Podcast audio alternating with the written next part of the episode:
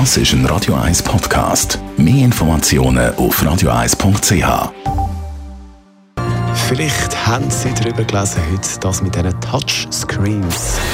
Gesundheit und Wissenschaft auf Radio 1. Unterstützt vom Kopfwehzentrum Irlande Zürich. www.kopfwww.ch Touchscreens, da langen wir ja immer mehr drauf, wenn man zum Beispiel ein Billett auslöhnt für einen Zug oder Tram oder wenn man einkauft und selber Kasse macht oder in einem bekannten Fastfood-Restaurant kann man das Essen bereits über Touchscreen bestellen.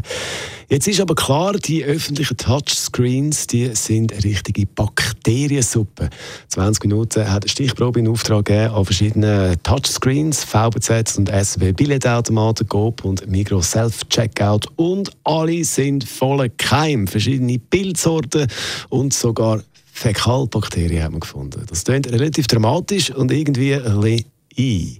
Aber bevor wir jetzt kein Billett mehr auslösen und beim Grossverteilen bei der langen Schlange vor der klassischen Kasse anstehen, das mit den Touchscreens, äh, ja, nicht anlangen, müssen wir uns Sorgen machen wegen der Gesundheit. Machen die Dinge uns krank? Eine Expertin gibt zum Teil Entwarnung.